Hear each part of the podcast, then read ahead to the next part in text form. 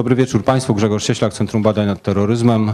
E, Serdecznie witam wszystkich przybyłych zarówno w imieniu Centrum Badań nad Terroryzmem, jak i Domu Spotkań z Historią. Niezwykle miło Państwa e, gościć. Zanim zapowiem naszego dzisiejszego e, mówcę i gościa, Dzień mamy specjalny. Co prawda przez lata całe mojej młodości kojarzony ze świętem takim trochę rajstopkowo y, szklaneczkowym, goździkowym, tak?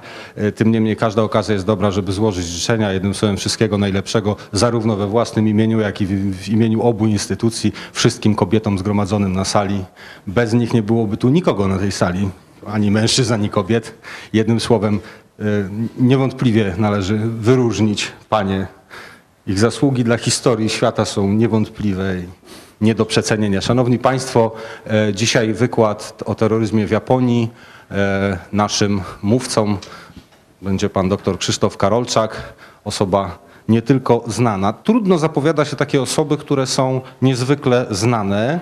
Ja może zapowiem w taki sposób, który trochę więcej mówi wszystkim zajmującym się sprawą. Otóż e, Krzysztof, dr Krzysztof Karolczak tak naprawdę dzisiaj postrzegany jest jako bardzo istotny, jeden z najmądrzejszych, ale też wielu ekspertów. Dla mnie dr Karolczak zawsze będzie pierworodnym polskim ekspertem, który jako pierwszy zaczął pisać poważnie o terroryzmie i zaszczepił tą chęć zrozumienia tak silnej patologii oddziaływującej na całe państwowości, jakim właśnie jest terroryzm. Dla mnie postać niezwykle ważna. Proszę Państwa, dr Krzysztof Karolczak.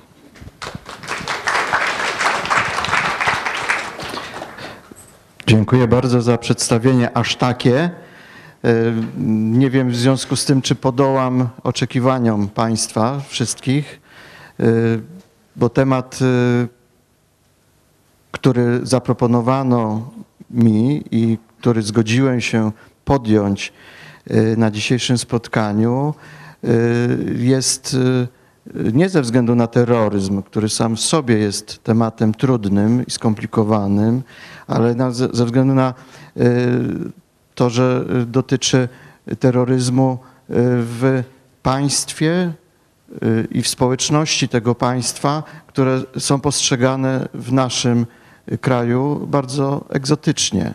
Y, I y, z tego powodu y, podwójna komplikacja następuje, ponieważ nie dość, że będę mówił o terroryzmie, to będę mówił o trochę o Japonii, próbując przybliżyć Państwu, bo próbuję to sam zrozumieć, dlaczego na przykład w Japonii mógł ten terroryzm zafunkcjonować tak, jak to się stało, y, bo doszukuje się po prostu w y,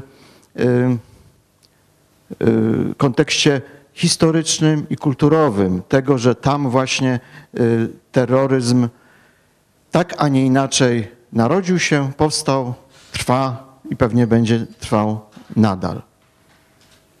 Z góry też przepraszam, jeżeli Państwo będziecie się czuli nieusatysfakcjonowani wszystkim tym, czym powiem. E, Będę starał się również ewentualnie odsyłać osoby, które będą szczególnie jakimś tematem zainteresowane, być może do jakichś publikacji. Ja mam nadzieję, że w, e, dzięki właśnie cyklowi temu przez nas przygotowanemu e, też e, i ten wątek japoński e, będę mógł kiedyś zebrać i e, w jakiejś formie mm, zwartej opublikować. E,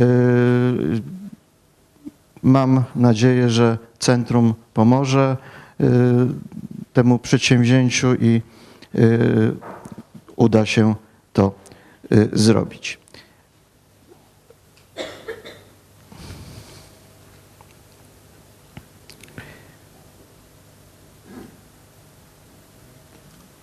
Przechodząc do y, tematu, pozwolą Państwo, że będę posługiwał się swoimi notatkami, e, mm,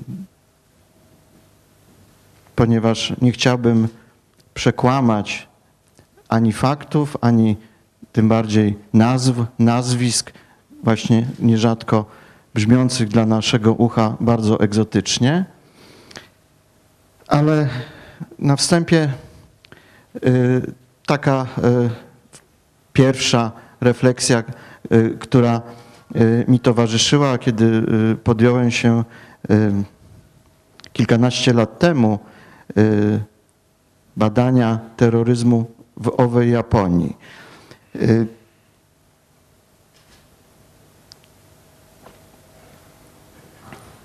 Nie powinno chyba nikogo dziwić to, że właśnie przemoc, a terroryzm w tym przypadku japońskim, w innych może niekoniecznie, ale japońskim nieodłącznie jest związany z użyciem przemocy, y, to ta przemoc w kraju, w którym warstwa rządząca, samuraje, y, kierowała się w przeszłości y, swym, w swym postępowaniu y, swoistym kodeksem honorowym, y, a o którym w wielkim uproszczeniu y, często mówi się, to prawda, nie do końca słusznie, i to jest właśnie to wielkie uproszczenie, że tenże kodeks uświęca śmierć. To ta przemoc nie powinna nikogo dziwić. W, przeszłości wiele sporów politycznych y, w Japonii rozstrzygano właśnie przy użyciu siły. Nowoczesna Japonia, ta datowana mniej więcej od połowy wieku XIX, czyli po wstąpieniu na chryzantemowy tron cesarza Meiji, po reformach przez niego przeprowadzonych, nazywanych czasami nawet czasami rewolucją Meiji, czyli po roku 1868, to y, y, ta nowoczesna Japonia y, też jednak nie pozbyła się tego historycznego mm, sposobu rozstrzygania konfliktów politycznych i pomimo likwidacji klasy samurajskiej, formalnej, pomimo zakazu noszenia mieczy. Jak miecze noszono y, przy sobie, to często y, y, raptownie po nie sięgano przy byle jakiej okazji. W związku z tym ta krew mogła rzeczywiście się lać nie zawsze w sposób usprawiedliwiona, pod warunkiem oczywiście, że w ogóle, jeżeli się krew gdziekolwiek leje, to jest to usprawiedliwione. Ale właśnie pomimo tego również nawet w zmienionych realiach politycznych po 1945 roku, to y, ta Japonia czy społeczność japońska nie potrafiła zerwać z tradycją i była widownią y, zamachów już wtedy terrorystycznych. Y, Ja postaram się właśnie od tej historii tychże zamachów rozpocząć swoją opowieść, y, bo tak to traktuję, y, to dzisiejsze spotkanie. Y, Przechodząc w kolejnych etapach do nam już współczesnych dni, jako że mówię, to coś, co się działo gdzieś kiedyś, dzisiaj nadal istnieje, funkcjonuje i mamy z nim do czynienia. Jeśli Państwo pozwolicie, usiądę. Y, Nie będę zasłaniał dzięki temu y, y, ekranu sobą, a też będę mógł się posłużyć właśnie notatkami.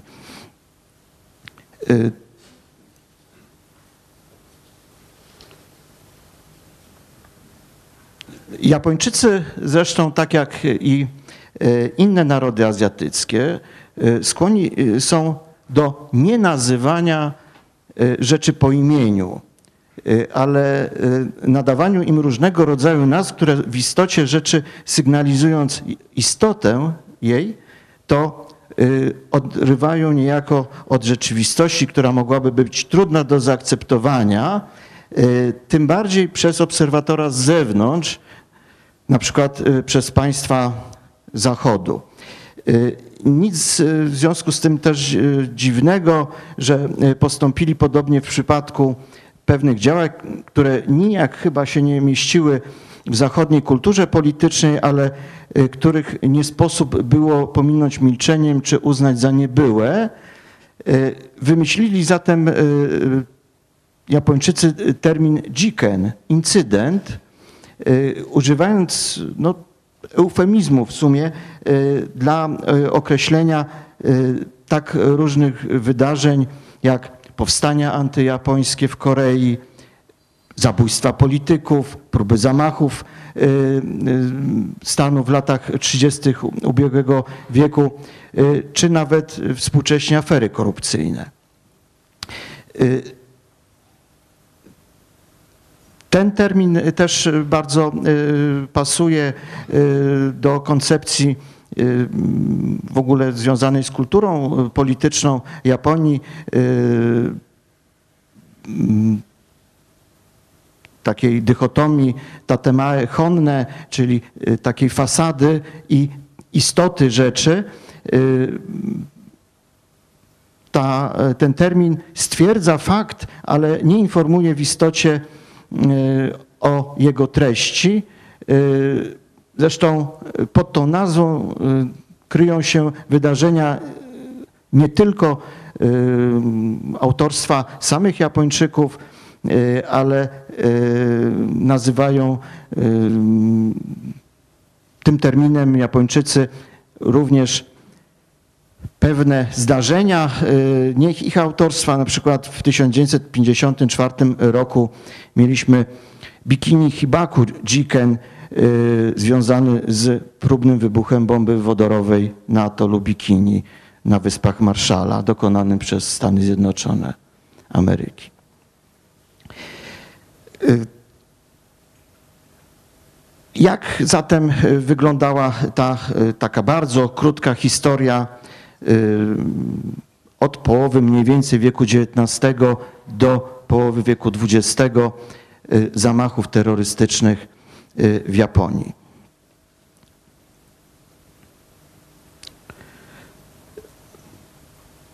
Sonno Joy. Hasło, które pojawiło się w połowie wieku XIX. Y, W dosłownym chyba tłumaczeniu należałoby to opisowo y, zrobić jako, y, znaczy w takiej, w takiej frazie przywrócić władzę cesarzowi, wyrzucić barbarzyńców. Hasło Sonno Joy stało się sztandarowym hasłem nacjonalizmu japońskiego.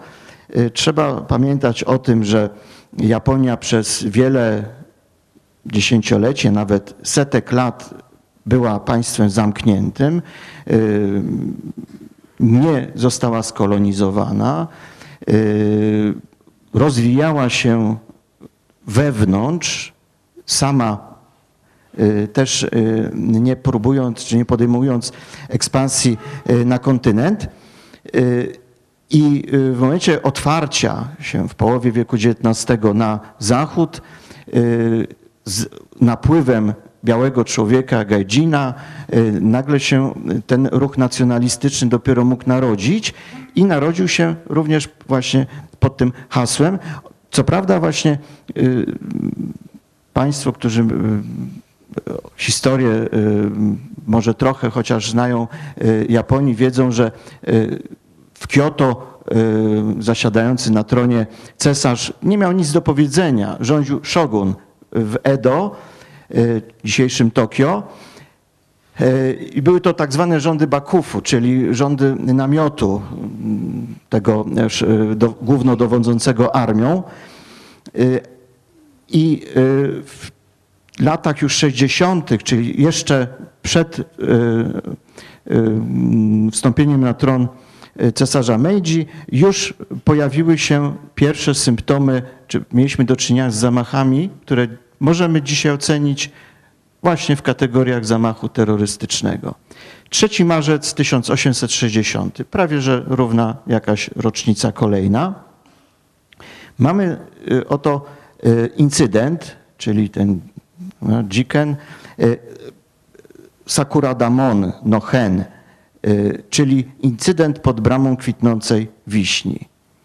Y, Jego ym, autorami y, byli y, niezgadzający się z polityką shogunatu Roninowie. O, to też pojęcie y, Ronin y, znane z kultury popularnej. Y, Nie tak dawno y, przez wiele stacji telewizyjnych ponownie przewinął, przewinął się film Jean Reno y, w roli głównej, między innymi właśnie zatytułowany Ronin, czyli człowiek fala, y, człowiek unoszący się na fali, tak jak y, trochę bezwładnie, czyli to jest samuraj, który został pozbawiony swojego władcy, swojego pana, ale y, nadal bardzo czynny, jeśli tak można powiedzieć, y, w y, świecie również i polityki, ale nie mający nad sobą nikogo. Y, I y, tegoż 3 marca 1860 roku y, Roninowie z Hanu Mito y, i Satsumy, y, realizując właśnie owo hasło Sonno Joy, y, obarczając odpowiedzialność za uległość wobec cudzoziemców jednego z głównych doradców szoguna, czyli y, i Naosuke, postanowili go zlikwidować, wierząc, że- tym samym zapobiegną otwarciu Japonii. Y, To było naiwne, ale to właśnie ludzie, którzy y, sięgają po terroryzm jako metodę swojej walki, czy walki o swoje cele, y, właśnie to nie są szaleńcy, tylko to są bardzo często naiwni ludzie, którzy wierzą, że jak zlikwidują cara, y, prezydenta, czy w tym przypadku nawet nie szoguna, tylko jego najbliższego doradcę, to zmienią bieg historii. Wywołają na przykład rewolucję, czy y, obalając, czy zabijając jednostkę, tym samym swój cel strategiczny jakiś osiągnął. To jest nieprawda, utopia świadcząca nie tyle o głupocie, co o naiwności tychże ludzi. Y, Zagrożenie białym człowiekiem było wtedy już bardzo wyraźne. Dwa lata minęły, 21 sierpień 1862 rok i oto mamy y, kolejny incydent na Mamugi. Podczas przejazdu y, przez wioskę na Mamugi y, pod Yokohamą y, czworo Anglików, trzech mężczyzn i kobieta, zatarasowało trasę przejazdu jednego z mm, daimio. Daimio to książę, no, czy jeden z ludzi rządzących w, w, ówczesnych, ówczesnej Japonii, y, daimyo z Satsumy Shimazu Hisamitsu. I y, świta Shimazu y, oczywiście odebrała to zajechanie drogi swojemu władcy jako zniewagę, zaatakowała obcokrajowców. Ofiarami napaści stał się jeden z Anglików, Charles Richardson. Dwaj jego towarzysze zostali ranni. Angielce Niestety źródła milczą co do nazwiska, udało się zbiec. Yy, Anglicy domagali się y, ukarania winnych, ale bezskutecznie. Dopiero rok później to władze Bakufu y, wypłaciły y, 111 tysięcy funtów odszkodowania, ponieważ daimyo uważał, że uchybiało to by jego ho- honorowi, gdyby miał zapłacić jakieś odszkodowanie y, białym ludziom.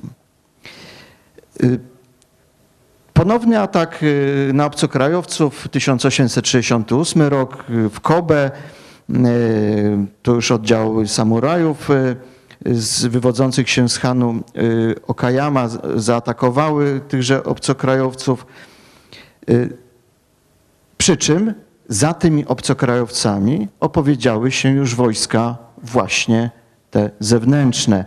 Y, I y, zajęto y, statki cumujące w porcie i rząd był zmuszony wziąć pod ochronę wszystkich cudzoziemców i zobowiązać się do ukarania winnych samurajów. Wojska cudzoziemskie zostały wycofane, statki powróciły w ręce Japończyków. I można by było kolejno podawać przykłady takich y, wypadków, zdarzeń, które można byłoby ocenić z dzisiejszego punktu widzenia jako przejawy zamachów terrorystycznych. Y, Żeby jednak nie rozwodzić się zbyt długo na ten temat, to jeszcze tylko punktowo kilka takich przykładów z tej historii z pierwszej połowy wieku XX. Dzięki swojemu otwarciu na świat, dzięki reformom, dzięki przyjęciu konstytucji, przepraszam, nie przyjęciu, nadaniu konstytucji przez cesarza właśnie Japończykom, bo tak to zostało y, przyjęte. Y, Japonia rozpoczęła również ekspansję terytorialną. Podbijając kolejne najpierw pierwsze wyspy, Królestwo Okinały, wyspę Ryukyu y, i kontynentalną Koreę. Wiadomo, że w latach 1904-1905 toczyła wojnę z Rosją, co bardzo się podobało na ziemiach polskich. Również wątek polski y, w tej historii y, można dostrzec. Liderzy, mówiąc dzisiejszym językiem, głównych opcji politycznych ówczesnych polskich próbowali dotrzeć do władz Japonii, podjąć z nimi współpracę. Dmowski, Piłsudski y, próbowali takie kontakty nawiązywać. Oczywiście nic y, y, z tego nie wyszło, aczkolwiek po raz pierwszy świat zobaczył, że oto lekceważona Japonia stała się równoważnym partnerem, przeciwnikiem w walce o prymat na świecie, bo pokonała imperium rosyjskie. Zdobyła też e, Japonia półwysep mm, koreański, znaczy Koreę, zaanektowała ją jeszcze w, pod koniec wieku XIX i rezydentem generalnym Japonii na początku wieku XX był jeden z wybitnych właśnie reformatorów japońskiego systemu politycznego Ito Hirobumi. W 1909 roku, w październiku, miał przeprowadzić y, y, rozmowy z rosyjskim ministrem finansów Władimirem Kokowcowem. Y, spotkanie zaplanowano w Harbinie i obaj politycy przyjechali do Harbinu. Witani byli bardzo uroczyście na dworcu kolejowym przez przedstawicieli władz miasta, placówek konsularnych państw trzecich. Jak to wówczas, zresztą chyba do dzisiaj tak to wygląda, zawsze y, odbywał się przegląd y, chińskiej i rosyjskiej warty honorowej, gdy nagle y, z za pleców rosyjskich żołnierzy i tu cytat z relacji współczesnej, z za pleców rosyjskich żołnierzy wychylił się młody, dobrze ubrany Koreańczyk i z okrzykiem niech żyje Korea Oddał sześć strzałów z pistoletu do Ito. Rany okazały się śmiertelne. Ito zmarł w ich wyniku po kilku minutach. Zamachowcem okazał się rzeczywiście Koreańczyk y, An Chung-wen, który podczas śledztwa zeznał, iż zamachu dokonał zemsty za straconych krewnych. I to Hirobumi oczywiście bezpośrednio nie miał nic wspólnego y, z tym, że zginęli krewni Wena, no ale jako symbol został y, zlikwidowany. Rok 1923, bardzo znamienny rok dla historii Japonii, ponieważ 1 września tegoż roku miało miejsce wielkie trzęsienie ziemi Y, regionie Kanto, porównywalne z tym trzęsieniem sprzed roku dokładnie, y, które wszyscy mamy y, świeżo w pamięci. I wtedy, przed tym trzęsieniem, zawiązał się spisek, który za cel obrał sobie, czy spiskowcy sobie obrali za cel samego cesarza Taisio i chcieli udowodnić, że cesarz nie jest Bogiem, jest po prostu człowiekiem i do tego śmiertelnym. Do 45 roku bowiem, do momentu, kiedy cesarz Hirohito nie ogłosił, że nie jest Bogiem, święcie Japończycy wierzyli w to, że właśnie cesarz jest na ziemi uosobieniem, ucieleśnieniem Boga. Y, I zamach bombowy miał to udowodnić. Natomiast niejako po drodze, przed realizacją tego spisku, trzęsienie ziemi 1 września i władze Japonii wykorzystały to do rozprawienia się z przeciwnikami politycznymi, w tym znowuż z Koreańczykami. Z jednej strony poduszczony plotkami tłum Japończyków dokonał masowych morderstw, zabójstw, linczów na Koreańczykach, których oskarżono, no może nie bezpośrednio o spowodowanie trzęsienia ziemi, bo to byłaby przesada, ale o podpalenia domów. Y, Prawda była taka jednak, że trzęsienie ziemi y, nastąpiło dokładnie w południe 1 września, kiedy to w większości domostw przygotowywane były obiady. Większość domostw natomiast, nie wiem, 90% ówczesnego Tokio to były drewniane domy z otwartymi paleniskami. W związku z tym, jak ziemia się ruszyła, budynki się zawaliły, paleniska się rozsypały, siłą rzeczy pożary wybuchły i nikt nie musiał nic, niczego podpalać. Ale Koreańczycy zostali o to oskarżeni i przy okazji niejako właśnie y, oskarżono o przygotowywanie spisku na życie cesarza Koreańczyków y, ze środowisk anarchistycznych y, Parka Jola i jego, przepraszam, w dniu dzisiejszym szczególnie kochankę, tak? Kaneko Fumiko, y, aresztowani w ramach właśnie represji po wielkim trzęsieniu ziemi. Y, Oboje zostali skazani na karę śmierci, przy czym tutaj cesarz Taisio y, w drodze swej wielkiej łaskawości zamienił tę karę na karę dożywotniego więzienia. Jednakowoż Kaneko wówczas popełniła samobójstwa, a Jeol, proszę sobie wyobrazić, 22 lata spędził w japońskim więzieniu. Został uwolniony w październiku 1945 roku.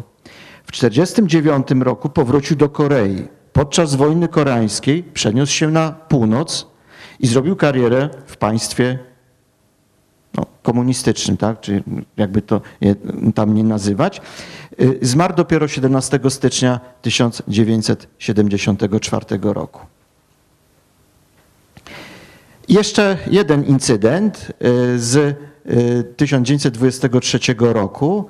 Y, Przy innej bramie prowadzącej do y, y, Pałacu Cesarskiego w Tokio, tym razem y, bramie y, Tygrysa, Tora Namon, y, y, próba zamachu nieudana na następcę tronu, na y, księcia Hirohito, który rankiem tego dnia udawał się powozem właśnie z Pałacu Cesarskiego do budynku parlamentu na posiedzenie Kokkaj i y, wówczas to do przejeżdżającego y, bramą Tygrysa księcia strzały z pistoletu oddał Namba Daisuke.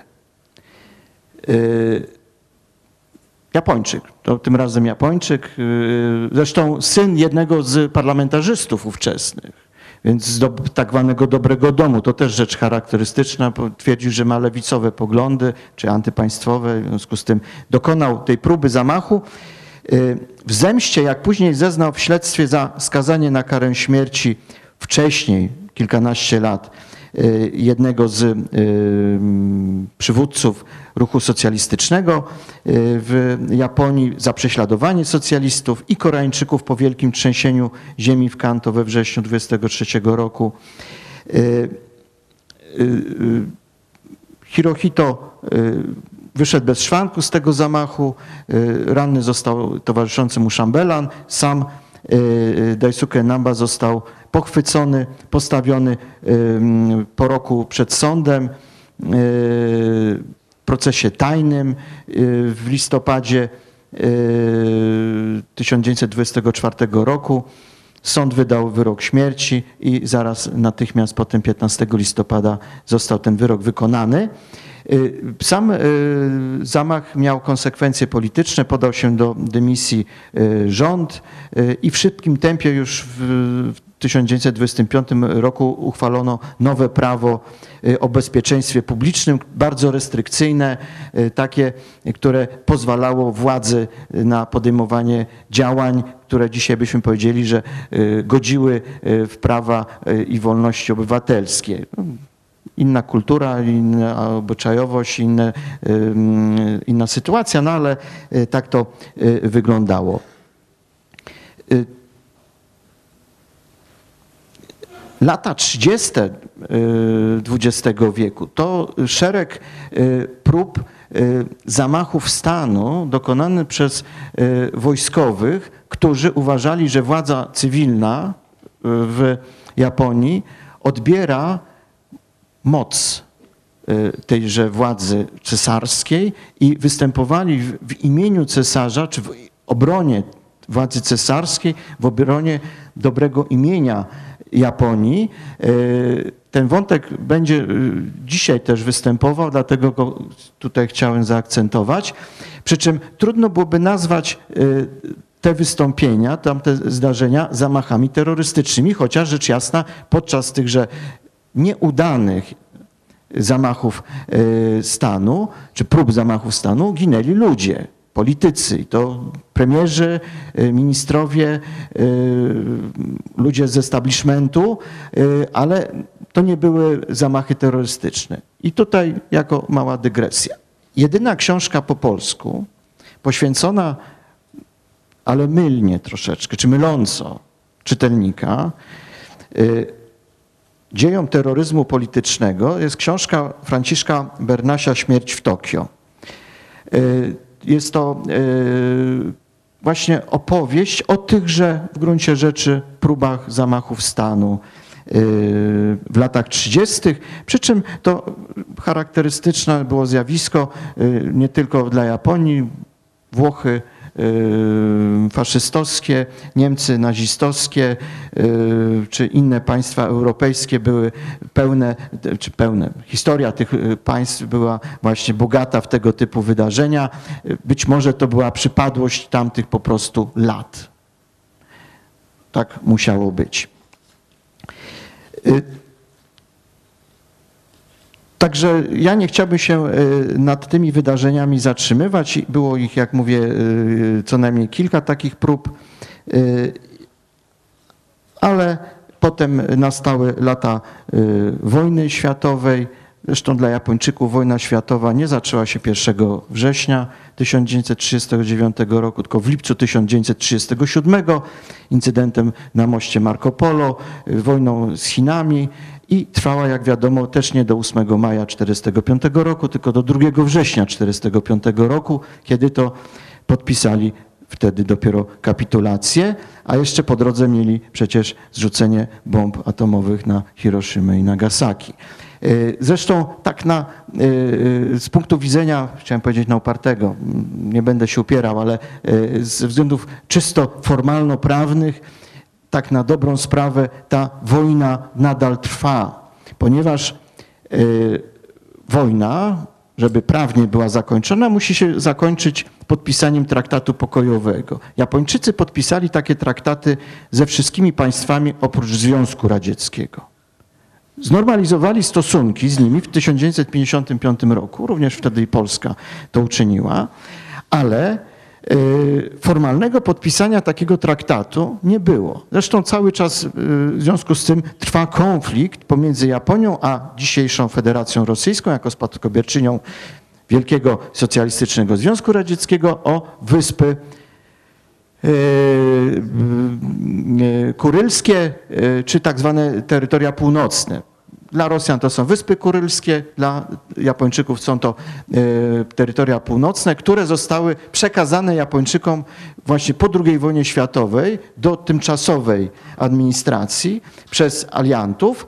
E, Jak pamiętam, e, w 2000 roku akurat tak się złożyło, miałem szansę czy okazję być w tejże Japonii. Pojawił, była wizyta czy spotkanie e, prezydenta Rosji i premiera e, Japonii, Jelcyna i Hashimoto i e, łowiąc razem ryby na Morzu Japońskim, oni właśnie dogadywać się mieli wówczas co do tego, żeby podpisać wreszcie to, ten porozumienie, czy zakończyć wojnę.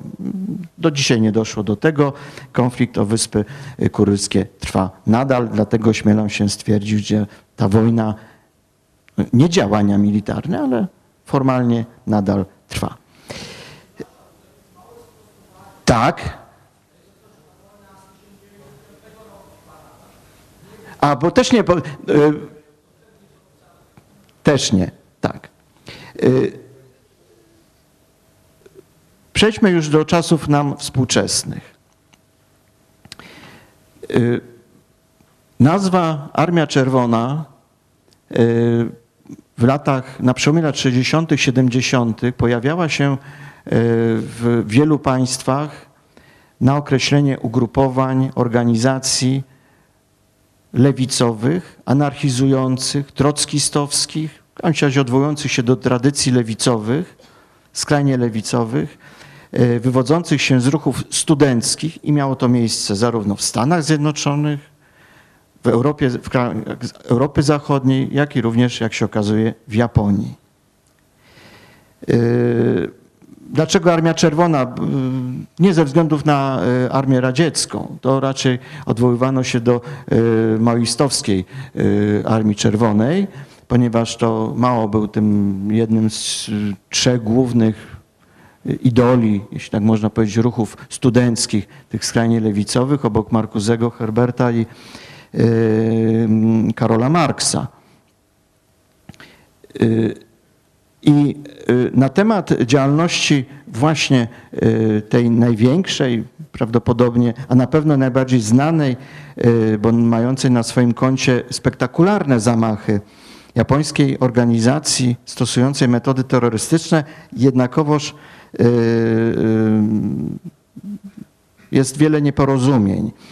Y, to jest moja ocena, być może błędna. W każdym razie tak to odbieram, iż media, być może, że pod wpływem polityków, często dezinformowały opinię publiczną, używając wymiennie nazwy Rengo Sekigun czy Nihon Sekigun y, y, wobec co najmniej trzech organizacji, które co prawda wywodziły się y, z jednego środowiska, ale tak na dobrą sprawę y, funkcjonowały zupełnie oddzielnie y, i y, miały własne historie. Y, Za pierwszą można bowiem uznać y, tę, która, której członkowie y, uprowadzili samolot y, z Japonii do Koreańskiej Republiki Ludowo-Demokratycznej. Y, Drugą byłaby organizacja, która działała na terytorium Japonii, y, a y, której żywot zakończył się wraz ze szturmem na jej kryjówkę w Alpach japońskich zimą na przełomie, pod koniec, powiedzmy tak, na, pod koniec lutego 1972 roku, czyli też w zasadzie mamy rocznicę. Yy, A trzecia zaś to grupa, która została założona na Bliskim Wschodzie przez e, członków tejże drugiej e, Armii Czerwonej, ale którzy wyjechali jako wysłannicy z Japonii na Bliski Wschód, żeby e, po pierwsze zostać przeszkolonymi w prowadzeniu działalności partyzanckiej w obozach palestyńskich, nawiązać kontakty, ponieważ pokłócili się oczywiście między sobą, jeszcze w Japonii, ale w każdym razie pozostali oni na Bliskim Wschodzie i to oni później dokonywali spektakularnych niewątpliwie y, zamachów w całym świecie. Nie było w gruncie rzeczy dla nich granic. Y, I to z nimi y, kojarzymy dzisiaj tą japońską Armię Czerwoną, a nie z tamtymi dwoma y, pierwszymi. Historia jej się też zakończyła w listopadzie 2000 roku, ale to o tym za chwilę. Nim jeszcze do tego slajdu przejdę, to y, najpierw y, właśnie o owym y, uprowadzeniu samolotu, o Jodogo Jiken. y, 31 marca 1970 roku uprowadzony został samolot japońskich linii lotniczych lecący na trasie krajowej numer 351 z Tokio do Fukuoka. Y, Porywaczami y, było dziewięciu uzbrojonych w samurajskie miecze, y, noże i bomby własnej konstrukcji, członków jednej z frakcji Kyosando, Ligi Komunistycznej, noszącej nazwę Segigunha, frakcji Czerwonej Armii, czyli dokładnie tak jak ta zachodnio-niemiecka, y, której dowodził, czy którymi tą dziewiątką dowodził 27-letni wówczas Tamiya Takamaru. Y, y, Najmłodszym z nich był y, 16-letni y, wówczas Shibata Yasuhiro, którego nazwisko nie pojawiło się wówczas właśnie ze względu na jego niepełnoletność, czy nie zostało podane do publicznej wiadomości. Y, Przy czym y, no, i on doczekał się oddania mu y, sprawiedliwości swoich pięciu minut w mediach, mm, ponieważ pojawił się na pierwszych stronicach nagłówkach w prasie, gdy w 1988 roku został aresztowany przez policję w Tokio pod zarzutem przygotowywania zamachu terrorystycznego podczas Igrzysk Olimpijskich. Wówczas w Seulu, rzecz jasna. Yy, Co zrobili owi młodzieńcy? Oni wszyscy mieli po 20 parę lat wówczas, w 70 roku. Zmusili załogę samolotu do zmiany kursu, obranie kierunku Korei Północnej. Yy, Piloci próbowali ich trochę oszukać.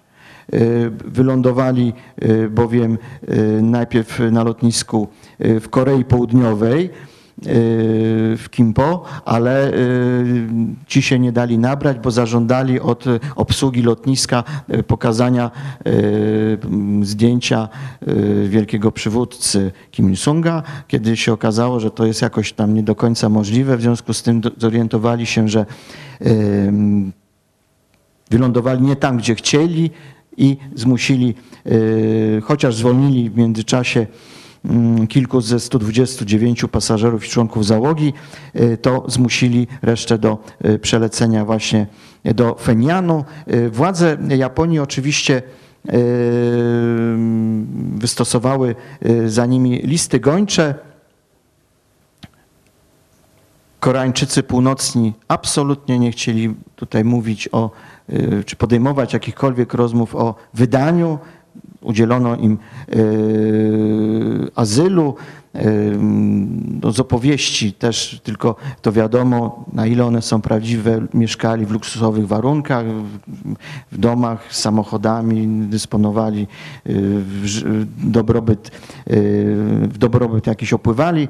Y, Ich przywódca Takamaru y, Tamiya zmarł w wieku 52 lat y, Fenianie na zawał serca w 1995 roku. Jego miejsce zajął wówczas y, Takahiro. Konishi. Y, y, Kolejny z grupy y, Yoshizo y, Tanaka został aresztowany w 1996 roku w Tajlandii, w, Pattayyi pod zarzutem próby wprowadzenia w obieg fałszywych dolarów. Pod koniec jednakowoż lat 90. XX wieku e, zaczęto się dogadywać, wtedy jeszcze nie było takiej napiętej sytuacji, bo Koreańczycy Północni nie zaczynali wystrzeliwać rakiet e, dalekiego czy bliskiego, znaczy średniego zasięgu, które mogłyby zagrozić Japonii, czego się Japończycy teraz bardzo boją, e, że są podjąć, skłonni podjąć rozmowy na temat repatriacji y, właśnie członków japońskiej Armii Czerwonej, którzy uciekli do Korei Północnej y, do ojczyzny.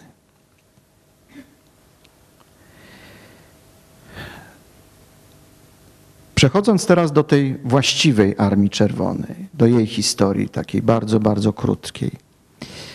Y, Jako się rzekło, rok 1968 był rokiem gorącym nie tylko w Europie, nie tylko w Stanach Zjednoczonych, okazuje się, że również i ym, w Japonii.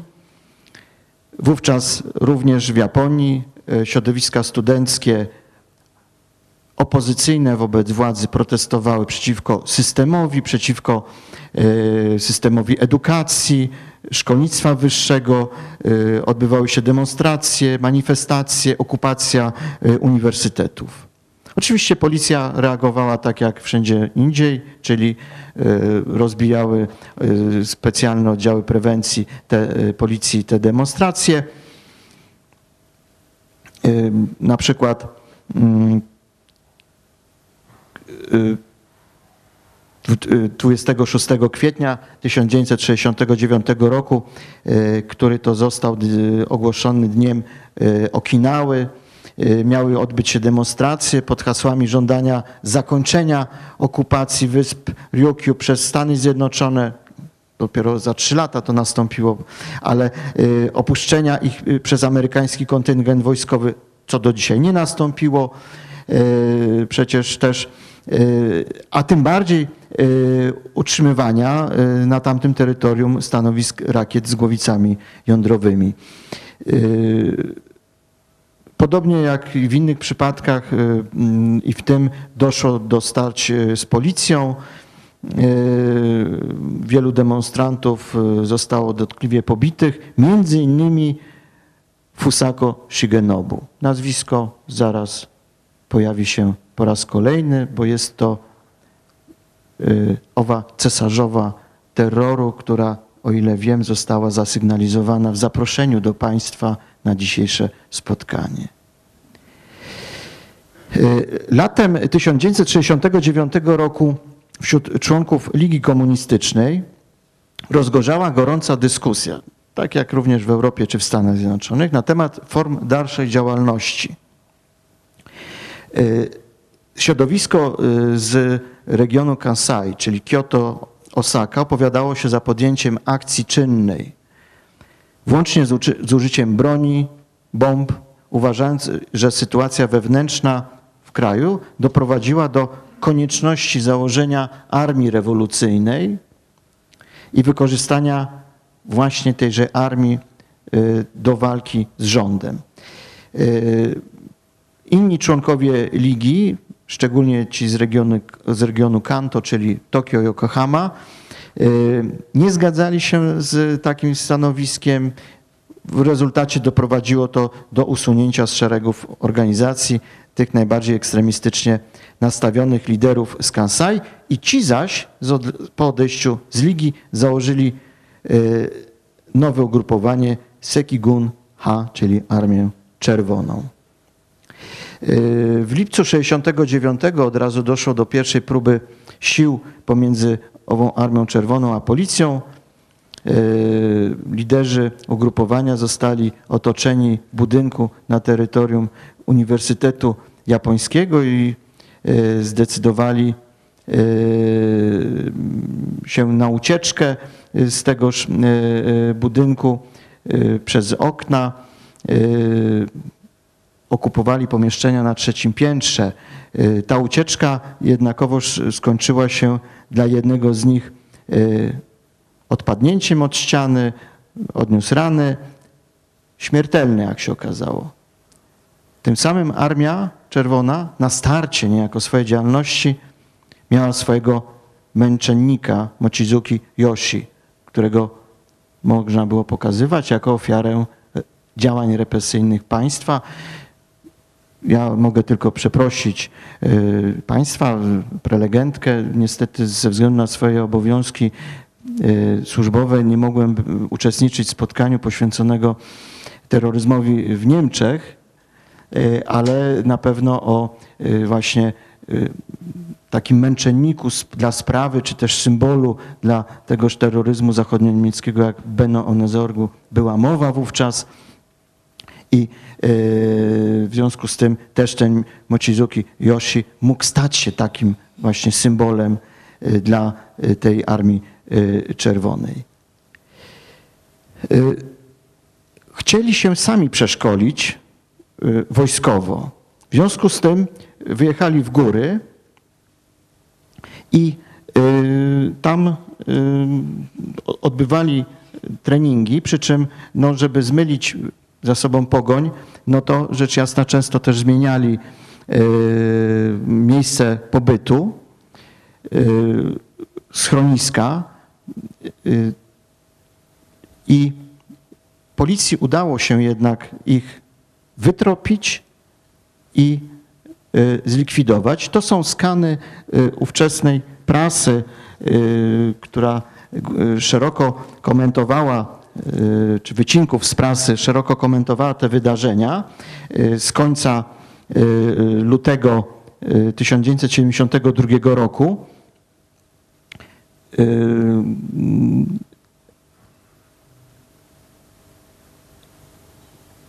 Co najbardziej zszokowało opinię publiczną, nawet japońską? Otóż okazało się, że y, przebywający y, w ostatnim tym y, też, czy w, tych schroniskach, może tak w ogóle, prawda? Ten, to ostatnie to, była, y, to było schronisko Asamo, Asama, ale y, odbywali sądy nad swoimi współtowarzyszami, kazali im dokonywać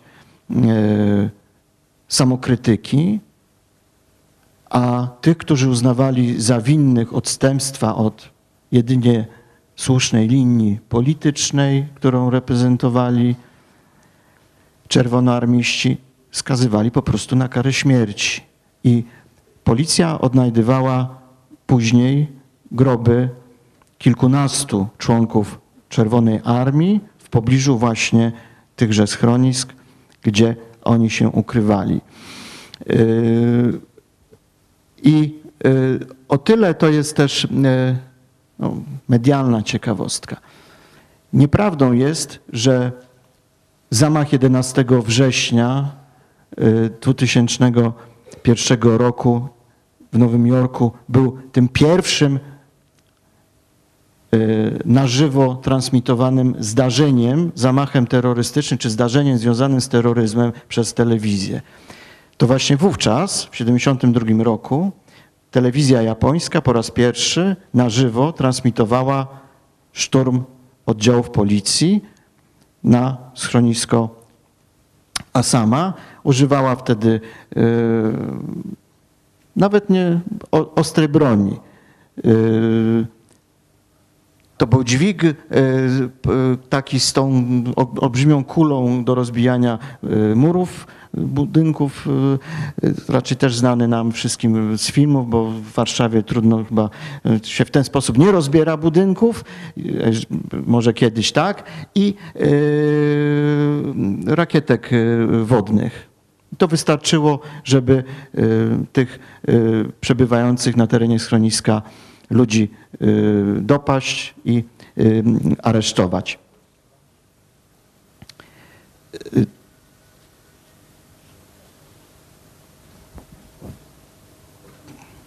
Aresztowani, różne losy by- były, tych ludzi.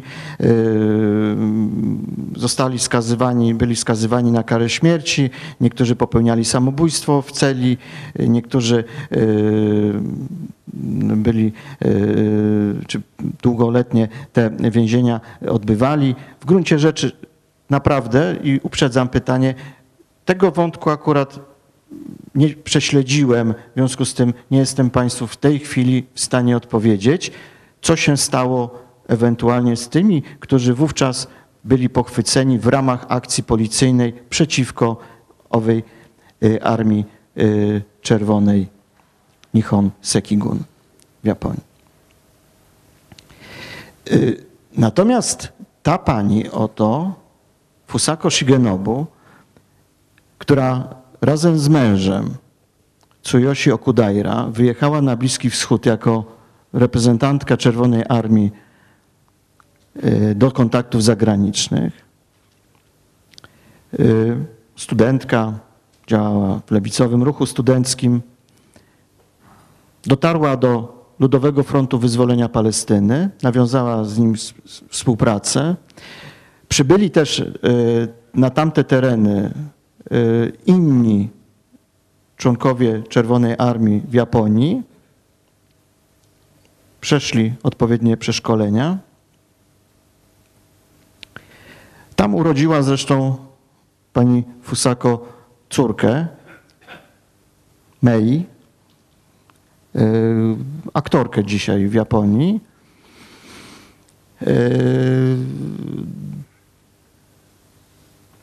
A sama właśnie wróciła po 30 latach prawie y, do ojczyzny, do Japonii. Została aresztowana y, na lotnisku mm, y, w Osaka i skazana po kilku latach na karę y, 20 lat więzienia. Jest ciężko chora, ma nowotwór, ale jej apelacje na razie no, mm, są odrzucane. Tak? Najsłynniejszą akcją dokonaną przez ową Armię Czerwoną na zewnątrz, występującą często pod nazwą Zjednoczona Armia Czerw- Czerwona, czy też japońska, był zamach na lotnisko w Tel Awiwie, LOT, dzisiaj imienia Ben Guriona. 30 maja 1972 roku, kiedy to w sali przylotów trzej członkowie właśnie japońskiej Armii Czerwonej, Yasuyuki Yasuda, Takeshi Okudaira i Kozo Okamoto, otworzyli ogień do współtowarzyszy swojej podróży, bo oni z nimi przylecieli e, z Europy samolotem.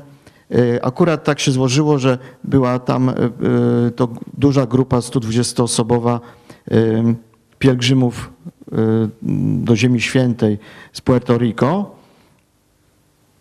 Y, Zabili 26 osób, 72 ranili, dwaj z nich y, y, zginęło przez własną głupotę.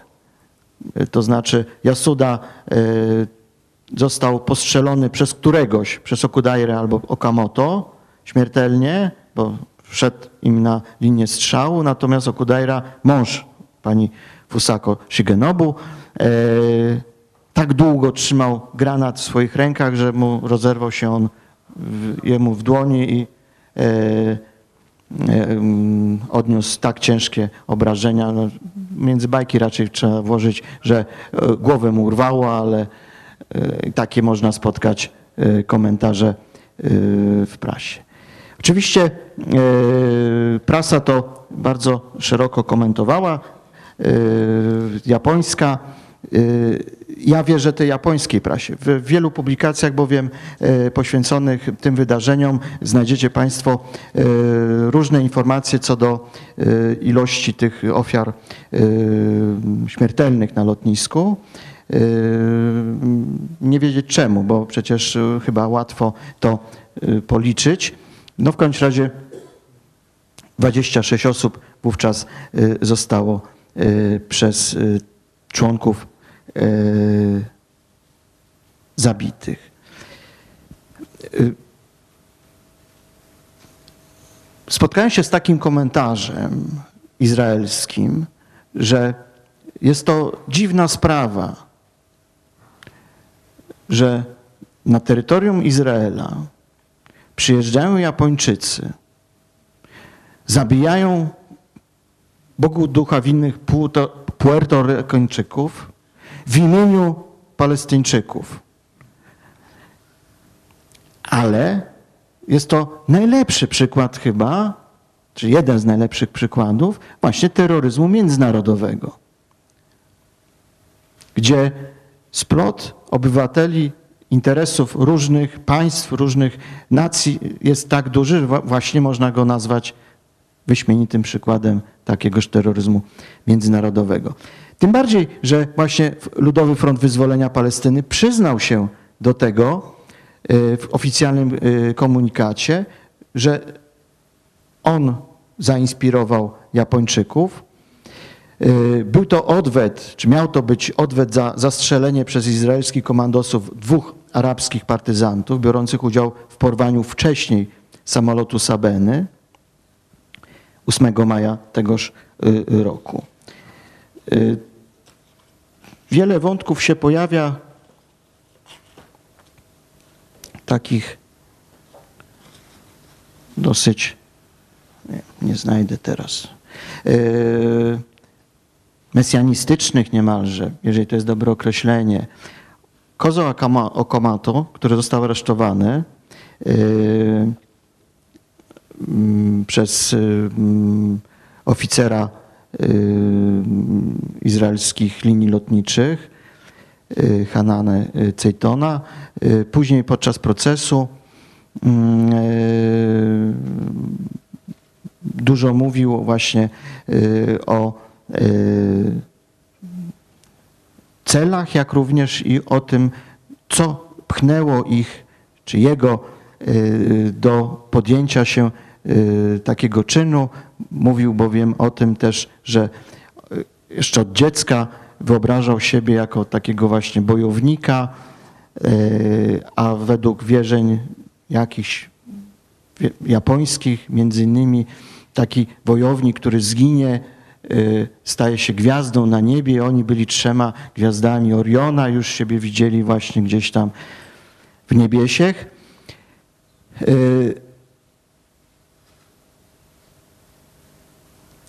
Tej tajemniczości też, y, czy też właśnie nie tyle kontekstu historycznego y, dodawało również i to, że y, mm, chociażby Okamato legitymował się paszportem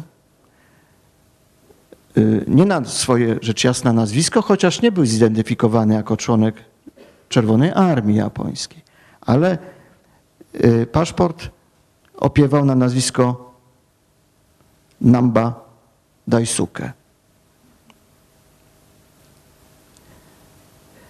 A w ogóle wszys- wszystkich trzech paszporty yy, mm, odwoływały się w datach urodzin.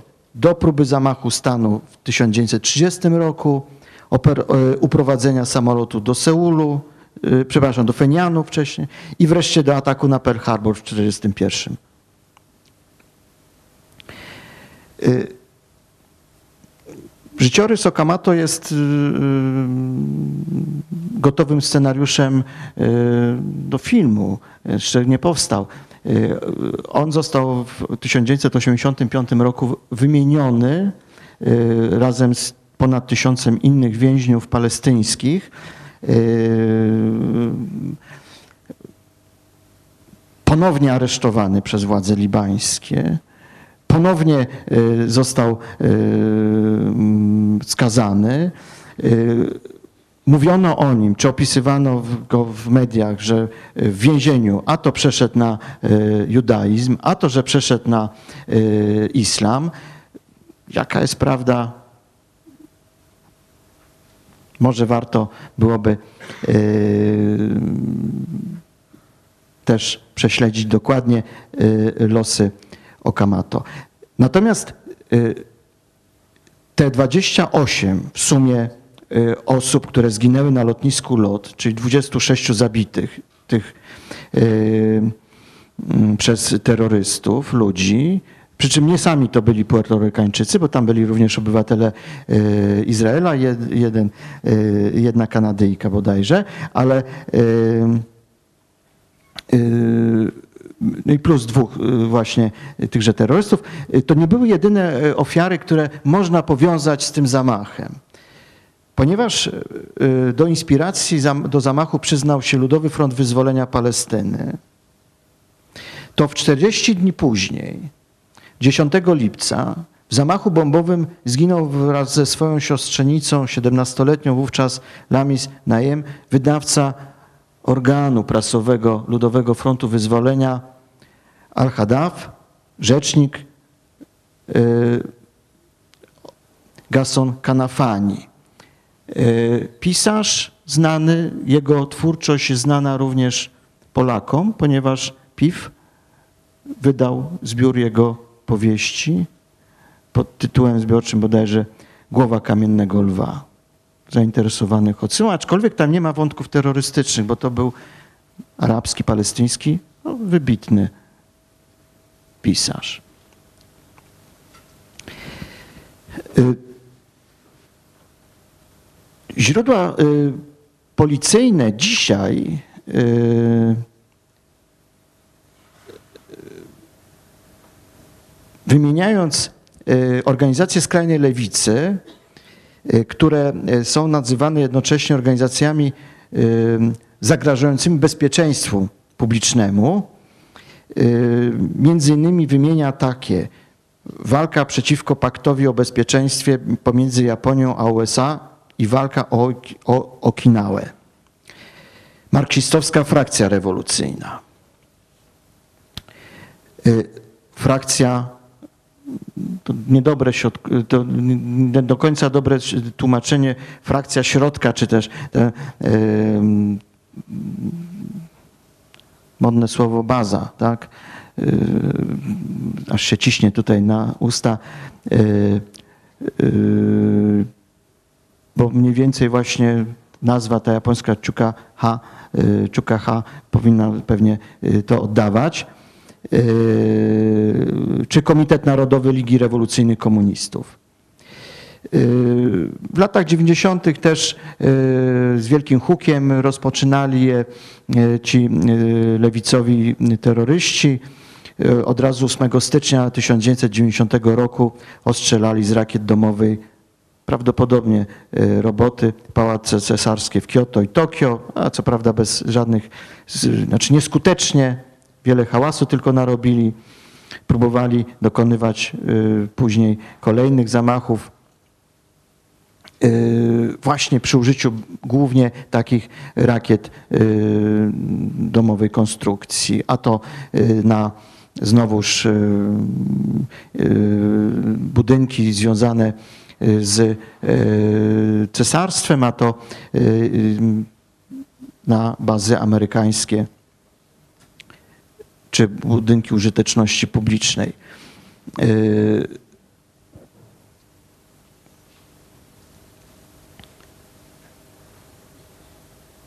Dzisiaj wydaje się, że y, oczywiście niewątpliwie istnieją tego typu organizacje, ale one y, chyba nie mają pomysłu, jeśli tak można powiedzieć, na to, jak y, można byłoby działać, czy w jaki sposób działać, prowadzić działalność y, na terenie y, Japonii, czy też poza, poza nią. Ale żeby było porówno, w Japonii skrajne postawy polityczne nie tylko występowały i występują po stronie lewej, ale również i po stronie prawej sceny politycznej. Uyoku Dantai, grupy skrajnej prawicy. To są tylko dwie, jako przykład. Seki Joko i Seki Hodai. Ta druga rozwinięcia jej nazwy jest mm, bardzo ładna, bardzo mi się podoba. Dywizja Krwawej Zemsty Ludowego Korpusu Robotników walczących o niepodległość japońskiej rasy. Japońska rasa, Yamato. Y, Jest coś na rzeczy właśnie. Y, To nie tylko duma, czy nacjonalizm, ale właśnie skrajnie posunięty szowinizm czy też rasizm bardzo często występuje w programach czy w ideologiach tychże ugrupowań. Y, Zresztą mówią i słusznie. Z jednej strony traktują Amerykanów, czy w ogóle białych ludzi, y, z wielką rewerencją, bo biały człowiek, ten Amerykanin, był jedynym obcym, który pokonał Japończyków przez tysiąclecia. St- Stąpnął ten wróg na ziemi japońskiej w wymuszony sposób, a nie poprzez zgodę Japończyków. W związku z tym y, MacArthur, głównodowodzący siłami amerykańskimi na y, Pacyfiku, y, był y, nazywany białym szogunem, tak? amerykańskim szogunem. Jest takie znane, no nie mam go tutaj przy sobie, ale takie znane bardzo wszędzie pojawiające się zdjęcie, kiedy właśnie MacArthur stoi razem z cesarzem Hirohito. No nie dość, że jest dwa razy większy od Hirohito, to jeszcze trzyma ręce tak zatknięte za pasek spodni, no nie ma w kieszeniach, pokazując właśnie wyższość białego człowieka, Amerykanina nad Japończykami, nad cesarzem, który do niedawna był jeszcze Bogiem. Ale z drugiej strony Japończycy mówią tak. Co ci Amerykanie mogą od nas chcieć, czy czym mogą nam zaimponować? 200 lat historii. My mamy 2,5 tysiąca. W związku z tym, owszem, my po prostu hmm, zgodziliśmy się, przyjęliśmy narzuconą konstytucję w 1946 roku przez Amerykanów, ale my i tak i tak będziemy postępowali po swojemu. To jest znowuż to tatema i honne tylko w polityce. Fasada, parlament, partie, wybory, demokracja. Ale jak pojechałem tam po raz pierwszy i wróciłem, przyjaciele, koledzy się pytają, no jak, jak, jak tam było? Ja mówię, no cóż, no państwo policyjne, no niemożliwe. Ja mówię, możliwe. My teraz wszędzie widzimy, e, już w Warszawie również, e, monitoring. Ładne, ładna nazwa i to w ramach naszego bezpieczeństwa. Oczywiście tam też, tylko że tam już 20 lat wcześniej ten uliczny monitoring był wszędzie zainstalowany. A i tak, i tak właśnie dochodziło do przestępstw na tle politycznym, jako że Japonia była dopóty, dopóki się nie otwarła, ponownie nie otworzyła, ponownie na y, zachód i z miliona białych ludzi na 126 milionów Japończyków nie zrobiło się 5 milionów, to, to było najbezpieczniejsze państwo na świecie. Ale może dlatego właśnie, że takie bardzo restrykcyjne i policyjne. Ugrupowania te mają dwie formy działania. Po pierwsze, na przykład y, atakują y, często mm, o redakcję y, jakichś y, lewicowych, może nie, nawet liberalnych, bo tam lewicowych no, są. Oczywiście Akahata, czyli Czerwony Sztandar komunistycznej partii, gazeta, ale atakują redakcje, siedziby gazet y, liberalnych. Y, No a poza tym y, polityków, którzy ośmielają się powiedzieć, że winę na przykład za wojnę drugą światową ponosi cesarz. Tak? Obraza tutaj majestatu następuje, w związku z tym tacy politycy są też do odstrzelenia przez członków tychże organizacji. Drugą formą, o wiele bardziej widowiskową, czy taką na co dzień, z którą się ma do czynienia, to są o, takie czarne samochody, które się pojawiają na ulicach miast y, Japonii y, z nagłośnieniem, z napisem szacunek dla starożytnej nauki, ale właśnie y, przez megafony nadające non-stop przemówienia, takie bardzo y, w swej treści nacjonalistyczne, nawiązujące do imperialnej historii Japonii. y, Ustawiają się z reguły y, gdzieś właśnie w pobliżu czy na skrzyżowaniach, żeby jak największą mieć y, publicity, ale również r- przed redakcjami chociażby właśnie czy Asahi Shimbun, czy takiej tej właśnie centrowo-liberalnej y, największej gazety w Japonii. Jest problem, tak? Bo co zrobić? Bronić fasady, czyli że wolności słowa, czy też jednak likwidować w zarodku tego typu postępowanie, tym bardziej, że japońska konstytucja, jak wszyscy wiemy, tak, ma niespotykany artykuł dziewiąty w tym przypadku, w którym Japonia, ale to narzucona właśnie przez Amerykanów w 1946 roku, wyzbywa się podstawowego prawa państwa w polityce międzynarodowej, czyli możliwości obrony, prowadzenia wojny i posiadania sił zbrojnych. Jest to napisane wyraźnie. Oczywiście w zmienionej geopolitycznej już kilka lat później sytuacji wojny koreańskiej chociażby zaczęto tworzyć siły samoobrony i do dzisiaj te siły samoobrony, znaczy dzisiaj liczą około 250 tysięcy są tak uzbrojone, że nasze te ostatnie dane, chyba 93 tysiące żołnierzy z tym uzbrojonym, czy nieuzbrojonym gawronem, to przepraszam za tutaj wtręt, może nie tyle osobisty, ale wycieczkę taką. Naprawdę nie mamy czego szukać. Aczkolwiek o jedno dbali zawsze Japończycy. Po pierwsze nie chcą zmieniać tejże konstytucji w żadnym punkcie, bo nawet w tamtej konstytucji nie było zapisanego hymnu ani barw flagi państwowej. A oni są bardzo, bardzo czuli też, jeżeli chodzi o te imponderabilia, tak samo jak i Polacy. Ale nie wprowadzili tego do konstytucji, bo byłaby to zmiana konstytucji. Jakakolwiek zmiana konstytucji mogłaby pociągnąć za sobą kolejne próby, bo są one czynione, tylko zawsze odrzucane, czyli również zmianę tego artykułu 9. Yy, I wielki problem Japończycy mieli i mają nadal, na przykład jak wypełniać swoje zobowiązania międzynarodowe, chociażby ostatnio w przypadku, kiedy stali się sojusznikami czy uczestnikami tak zwanej koalicji antyterrorystycznej.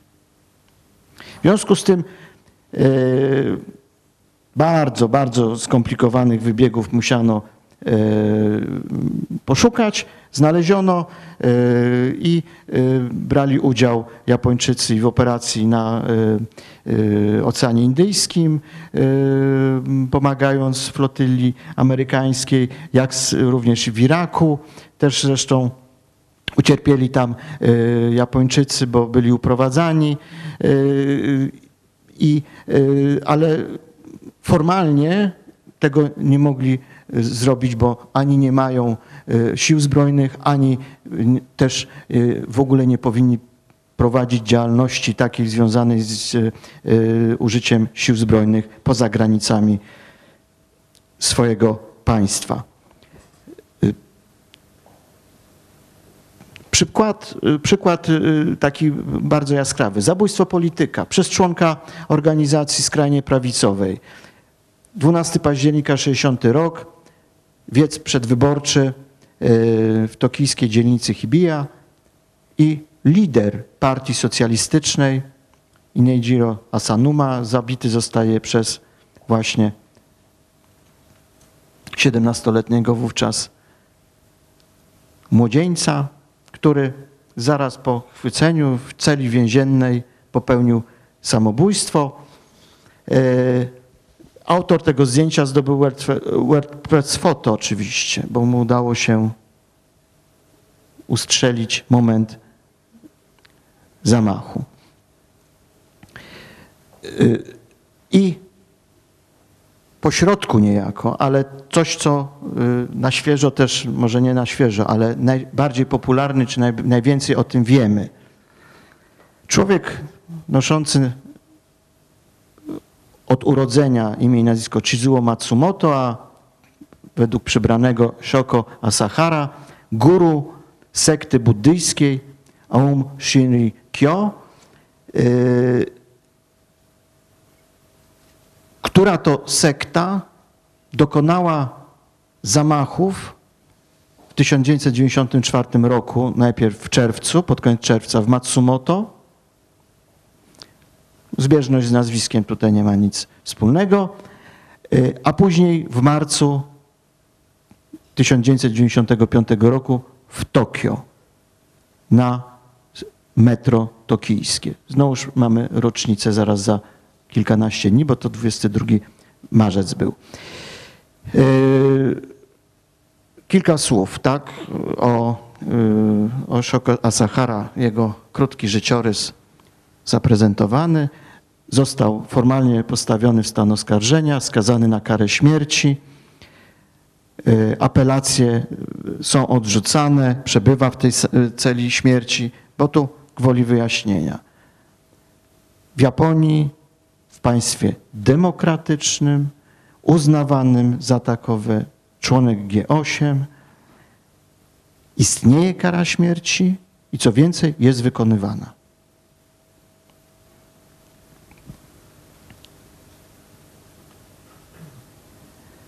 A żeby oczywiście e, też e, woli oddać sprawiedliwość, spotykał się z Dalaj Lamą.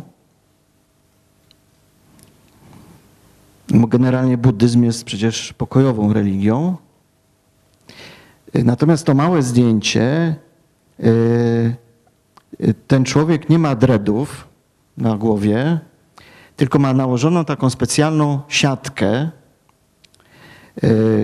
która to siatka była rozprowadzana wśród członków e, AUM, Shinrikyo, ponieważ dzięki niej i falom elektrycznym można było nawiązać bezpośredni kontakt z guru. Niewiele brakowało, a e, mówiący teraz do Państwa e, miał szansę zostać członkiem AUM, kiedy bowiem e, w jednym z lokali nocnych, przyznaję się, było dawno, w 1994 roku, czyli przed zamachem terrorystycznym, ja nawet szczerze mówiąc nie wiedziałem, nie wiedziało się wiele o AUM, tak? Shinrikyo wówczas. Spotkałem właśnie człowieka, który przedstawił mi się jako jakiś tam nie? Dał mi swoją wizytówkę. Dopiero potem zorientowałem się, że właśnie był chyba nawet wysoko postawionym w hierarchii ludzi odpowiedzialnych właśnie za produkcję, roz, rozpowszechnianie tychże właśnie siatek yy, yy, po to, żeby nawiązać kontakt z górą. Mogę teraz co najwyżej żałować, że właśnie nie podtrzymałem dalej kontaktu i że teraz jako gadżet bym mógł pokazywać, tak? Albo bym wcześniej nawiązał ten kontakt i nie wiadomo, czy bym siedział dzisiaj przed państwem. 20 marzec 95 rok, fakty. W ciągu godziny się rzecz rozegrała. Z trzech stron sieć tokijska to jest wiele, kilo, wiele, wiele set kilometrów y, tej sieci, wiele, wiele linii. Kasumigaseki to jest centralna taka stacja trzypoziomowa, gdzie się zbiegają linie, ważna, ponieważ Kasumigaseki to jest dzielnica rządowa, gdzie się mieszczą i parlament, i ministerstwa, i w porze tej właśnie e, porannej rush hour czy popołudniowej, tam przez ten Kasumigaseki stację tłumy się przewalają. No i wymyślili sobie, znaczy Shoko Sahara, że oto zbliża się trzecia wojna światowa i y, no, ponieważ ma kontakty, miał kontakty z bogami, to y, z Bogiem, to y, dowiedział się, że y, po tej wojnie pozostanie tylko 40 tysięcy Japończyków żywych. W związku z tym postanowił też przyspieszyć trochę bieg dziejów i do, y, przeprowadzić pewnego rodzaju selekcję. Wydawało się i nadal się niektórym wydaje, że jak się zastosuje broń masowej zagłady w postaci w tym przypadku gazu bojowego, to nie tylko będzie to zamach spektakularny, bardzo efektowny, ale również i efektywny. Szczególnie jak się wpuści ten gaz do tuneli, do sieci metra. Nieprawda. Y, To zdjęcie już na powierzchni. Y, ratu- Ratowano zatrutych gazem, jako że owszem, zatruto, zatrutych zostało ponad 5 tysięcy ludzi. Niektórzy do dzisiaj odczuwają y, skutki tego zatrucia. Ale zmarło bezpośrednio w wyniku tego zamachu 12 osób. I o ile okazało się, że niemalże w przysłowiowym garażu można wyprodukować sarin. I można go zastosować, można go przenieść w butelkach plastikowych, nakuć potem butelkę plastikową parasolem, bo tak uczynili właśnie zamachowcy, to jednak to nie jest wcale takie bardzo skuteczne. I był to drugi zamach przy użyciu sarinu. Yy, i ostatni, chociaż nadal jesteśmy straszeni przez polityków, przez yy, mm, wojskowych, przez yy, odpowiednie służby, yy, tym, że terroryści mogą sięgnąć po właśnie takową broń masowej zagłady. To nie są szaleńcy. W związku z tym, niestety dla nas sięgają po bardziej skuteczne, ale prostsze metody, jak nadal bomby czy samoloty, które później były wykorzystane jako pociski czy rakiety, jak to stało się 11 września. Nie trzeba stosować broni masowej zagłady, żeby osiągnąć spektakularny efekt medialny, czyli ten, o którym chodzi tak naprawdę terrorystom, w którym chodzi nie o zabicie, nie o, nie o podpalenie, tylko zastraszenie. Ten strach można wywołać innymi metodami. Y, kończąc swoją przydługą opowieść, ale i tak, i tak w wielkim skrócie. Terroryzm jest wdzięczny dla popkultury, wdzięcznym materiałem. Dwa plakaty. Pierwszy z 1971 roku, akcentujący również to, że właśnie deklaracja wojny to był, była deklaracja z tego roku Japońskiej Armii Czerwonej i Ludowego Frontu Wyzwolenia Palestyny. A drugi plakat, który opowiada o właśnie, to jest dokument Czerwona Armia, droga do Asama, czyli do, tej, do tego schroniska, gdzie ta Czerwona Armia w y, Japonii została y, rozbita z 2007 roku.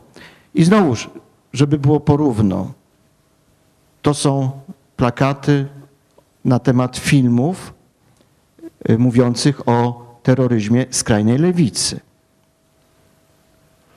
Karin Amamiya, piosenkarka punk rockowa, wyznawczyni filozofii, no, może za duże słowo, gomizmu, czyli odwoływania się do y, tradycji tej militarnej i sukcesów militarnych y, Japonii. Teksty piosenek, tytuły mówią same za siebie, to są mówiące o wspaniałych zwycięstwach armii japońskiej podczas wojny tej Y, lat 37-45.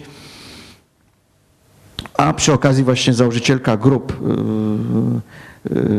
tych muzycznych, pierwsza, no, rewolucyjna prawda, powiedziała w rezultacie potem po kilku latach, że a, to, to nie tak. W związku z tym założyła nową grupę i nazwała ją w sposób właściwy według niej, czyli Wielki Japoński Terroryzm.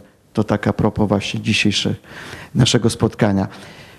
Y, Japończycy oczywiście dbają o swoje bezpieczeństwo, władze Japonii, ale to jest opowieść zupełnie y, na inne spotkanie. Mają swoje ustawodawstwo, prawodawstwo, to kontr antyterrorystyczne. Mają swoje oddziały antyterrorystyczne, y, współpracują na arenie międzynarodowej, nie tylko ze Stanami Zjednoczonymi, ale z wieloma innymi państwami Y, biorą udział w koalicji antyterrorystycznej. Y, pojawiają się tam również takie same jak u nas mniej więcej plakaty ostrzegające, czy też nie tyle może ostrzegające, co y,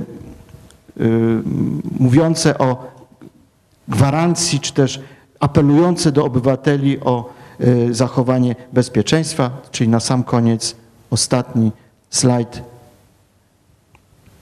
Po lipcowych zamachach e, w Londynie, dokładnie po angielsku, żeby było to dla, dla turystów i po japońsku, jeśli spotkasz jakiegoś podejrzanego osobnika, na tych, czy tam ten bagaż porzucony, daj znać. No. I w, e, takie plakaty właśnie w wielu miejscach też pojawiły się, są rozlepiane w celach edukacyjnych. Tyle z mojej strony na dziś. Yy, Zapraszam e, ewentualnie e, na rozmowy prywatne. E, Niestety, oprócz tej książki jednej po polsku, nie mogę odesłać Państwa do żadnej innej. Ja przyniosłem, co prawda, dwie poświęcone Armii Czerwonej, tak żeby pokazać. To jest klasyczna opowieść o Armii Czerwonej. Blood and Rage, historia japońskiej Armii Czerwonej, a to jest taki z kolorowymi ilustracjami. Bardzo krótka opowieść, yy, wydana już yy, bardzo, bardzo współcześnie, yy, no ale też w skrócie właśnie opowiadająca o związkach yy, mm, Czerwonej Armii ze światem terroryzmu światowego, y, włącznie na z portretami. Ostatnio też o nim y, było głośno, bo ponowny proces Carlosa się odbywa w Paryżu, czyli też właśnie y, portret Carlosa z tamtych lat, lat 70. tutaj można znaleźć. Natomiast jeśli chodzi o y, Aum Shinrikyo, no po polsku też niestety nic nie zostało wydane, ale y, też dwa przykłady y, takiej o, pod znamiennymi tytułami Kult y, końca świata albo y, uwaga, żeby też nikogo nie obrazić, nie urazić, święty terror. Dżihad to jest termin, który w ostatnich latach stał się bardzo popularny. Wszyscy w Polsce też wiedzą, co to jest dżihad, święta wojna. Y, Okazuje się, że święta wojna to też właśnie może być użyty. Co prawda, tu jest termin taki biblijny, Armagedon y, w Tokio, no ale y, zupełnie niezwiązany przecież z chrześcijańską religią. Ja mógłbym tak jeszcze długo, y, ale y, tak, ja już widziałem wcześniej, że tak Krzątaninę. krzątaninę y, z tyłu i też nie chciałbym Państwa zanudzać. Mówię, w miarę możliwości y, y, mogę próbować odpowiadać na pytania. Mogę służyć swoją pomocą w badaniach terroryzmu w Japonii, czy japońskiego terroryzmu, bo to nie w Japonii, ale w ogóle właśnie jak się okazuje na świecie. Oni tam, y, a to zajmowali w Paryżu jakąś ambasadę, a to prowadzali w Malezji samolot. Także bez, bez granic to, to był terroryzm. Nie tylko na Bliskim Wschodzie operowali. Yy, Ale to tak, po pierwsze albo przez Centrum Badań nad Terroryzmem Collegium Civitas, a już potem bezpośrednio do mnie też można pewnie znaleźć. Żebyśmy dobrze zrozumieli, Krzysztofie, sytuację, to zanim Ci podziękuję za y, wyśmienity, bardzo interesujący wykład, moja krzątanina miała na celu zwrócenie uwagi raczej na to, że damy Państwu po prostu szansę na zadanie tego pytania. I rozumiem, że y, A ja myślałem, że to będzie tak jak w szkole. Nauczyciel przychodzi na lekcję, od dzwonka do dzwonka mówi, wychodzi, ponieważ obawia się tych pytań nie i damy. nie chce dać szansy Ma, ma, mamy te tradycje już obrosły, znaczy te spotkania już obrosły w pewną tradycję, Szansy. więc ja y, dam szansę zadać pytania. Mam jeszcze y, raz tą samą prośbę. Tak. To znaczy, żeby te pytania to były, pytania kończyły się znakiem zapytania, nie były wygłaszaniem jakichś własnych tez polemicznych. To nie znaczy, że y, nie szanuję Państwa tez, ale mamy spotkanie z ekspertem, z naukowcem i warto jakby wykorzystać jego obecność w tak krótkim danym nam czasie. Proszę bardzo, oczekuję pytań. Nie wszyscy naraz. Szanowni Państwo, niezwykle trudny temat. Yy, Faktem jest, że yy, mówimy o czymś niezwykle odległym, orientalnym, samo słowo. Tak, zresztą odległym dos, dosłownie, bo to jest 11 tysięcy kilometrów od nas, ta Japonia. Przekracza się wiele stref czasowych. Różnica jest 8 godzin. Y, W związku z tym może z tego powodu jest trudno zrozumieć, y, bo i kultura jest inna. Y, Chociaż ja akurat znajdowałem wiele wspólnego w mentalności Japończyków i Polaków. Proszę sobie wyobrazić. To zaskakujące. Pytanie, tak? Proszę. Tak. E, Dzień dobry. E, Jak często wykonuje się karę śmierci w Japonii? Jaki jest stosunek do kary śmierci e, społeczeństwa japońskiego, organizacji chociażby pozarządowych? To moje pytanie. Dziękuję. Dziękuję bardzo za pytanie, aczkolwiek ono zostanie troszeczkę zawieszone w próżni, ponieważ poza informacjami na przykład, że w styczniu, na początku stycznia tego roku trzy kary śmierci zostały wykonane, to, y, to ja nie wiem, jaka to jest skala, y, bo po prostu się tym nie interesowałem, y, pozostawiając to y, y, na uboczu właśnie y, mm, swoich badań, y, y, a tym bardziej nawet właśnie jaki jest stosunek y, tych organizacji pozarządowych y, do tego zagadnienia. Natomiast y, moja wiedza na temat stosunku społeczeństwa do kary śmierci y, jest taka.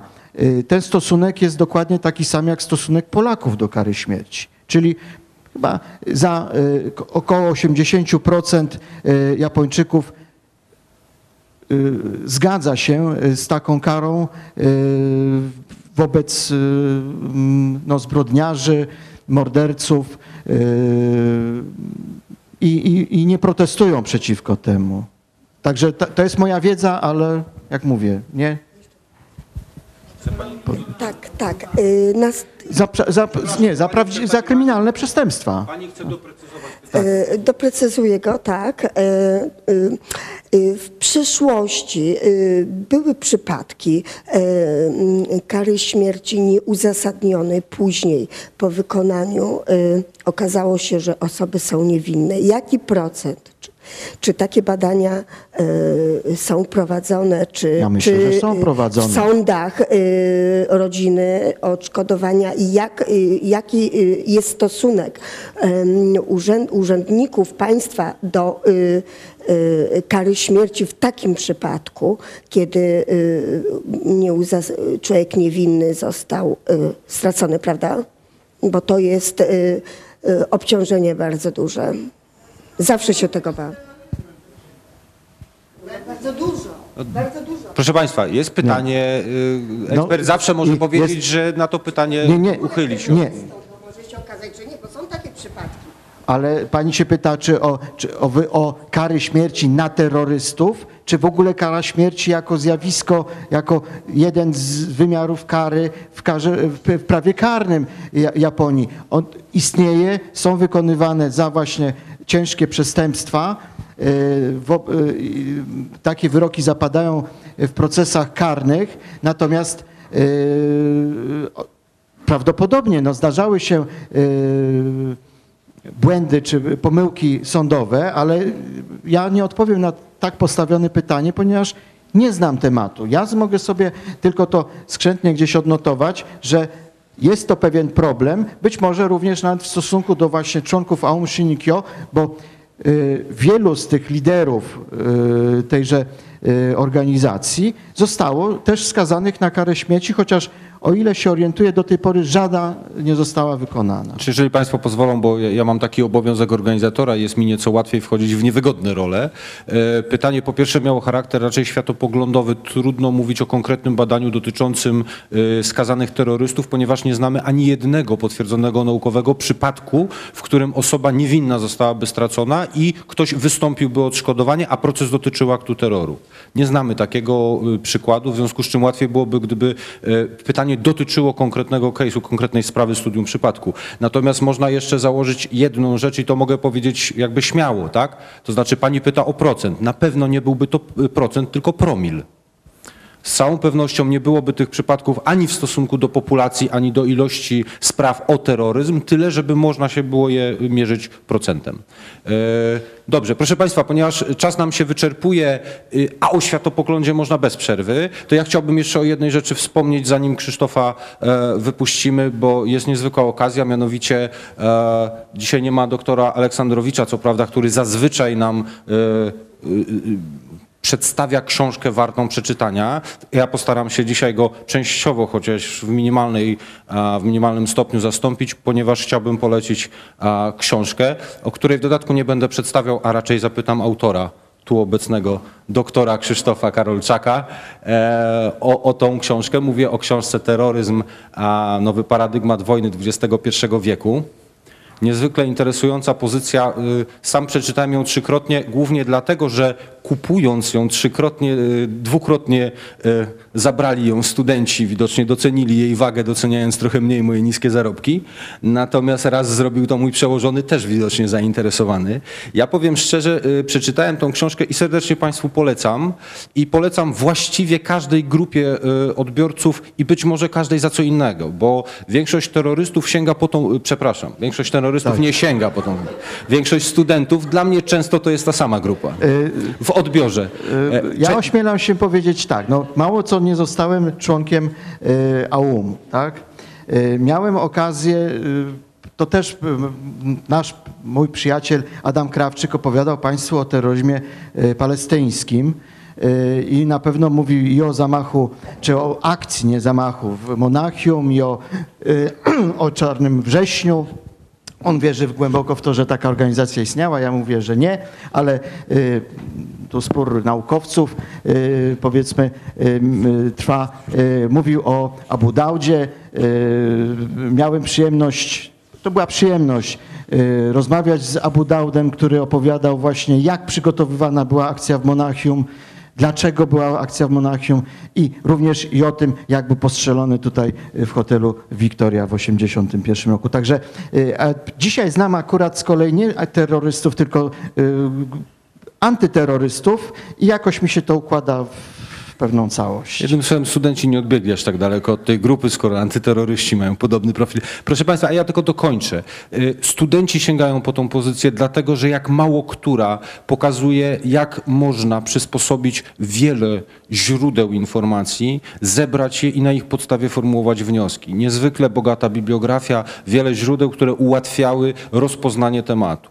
Z kolei naukowcy, specjaliści sięgają głównie dlatego, że napisał ją Krzysztof, ale tak naprawdę próbują też dzisiaj chyba wszyscy zastanowić się nad tym, na ile możemy mówić o paradygmacie, znaczy swoistej bazie informacji, która tworzy obraz nowej wojny.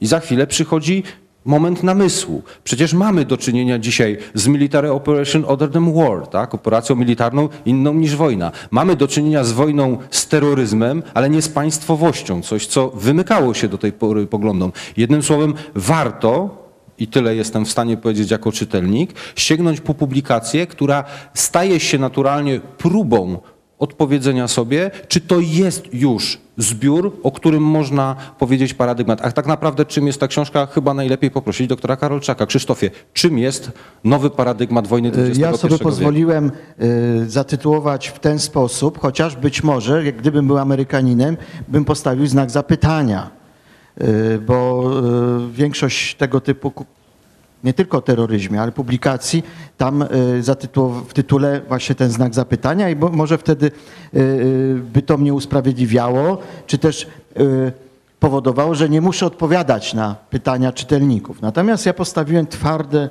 twierdzenie. Twierdzę bowiem, że terroryzm stał się owym nowym paradygmatem wojny w XXI wieku na równi, znaczy paradygmatem w tym sensie rozumiem, że to jest pewien y, technika, oręż, metoda, y, sposób prowadzenia y, wojny dzisiaj, kiedy właśnie okazuje się, y, ale to jest y, wynik y, również tego, że prezydent jednego z państw, który wypowiedział wojnę terroryzmowi, szybciej mówił niż myślał. W związku z tym po raz pierwszy się pojawiło zjawisko w świecie, w stosunkach międzynarodowych, że stronami konfliktu, stronami wojny nie są państwa, tylko jest państwo, i jakaś wirtualna do tego dzisiaj organizacja Al-Kaida. I my musimy się jakoś do tego ustosunkować. I że się okazuje, na szczęście dla mnie, znaczy, bo zawsze byłem za to krytykowany, obie strony oba obie strony konfliktu stosują terroryzm na równi jak broń palną, samoloty, czy y, no to państwo raczej, tak, bo armię, y, czy, czy y, marynarkę wojenną w tymże konflikcie, żeby zniszczyć przeciwnika. Ale nie tak jak Clausewitz mówił o tym, żeby zniszczyć siły fizyczne, ale właśnie tak jak mówi to terroryzm, żeby go zastraszyć, żeby odszedł od próby osiągnięcia swojego celu.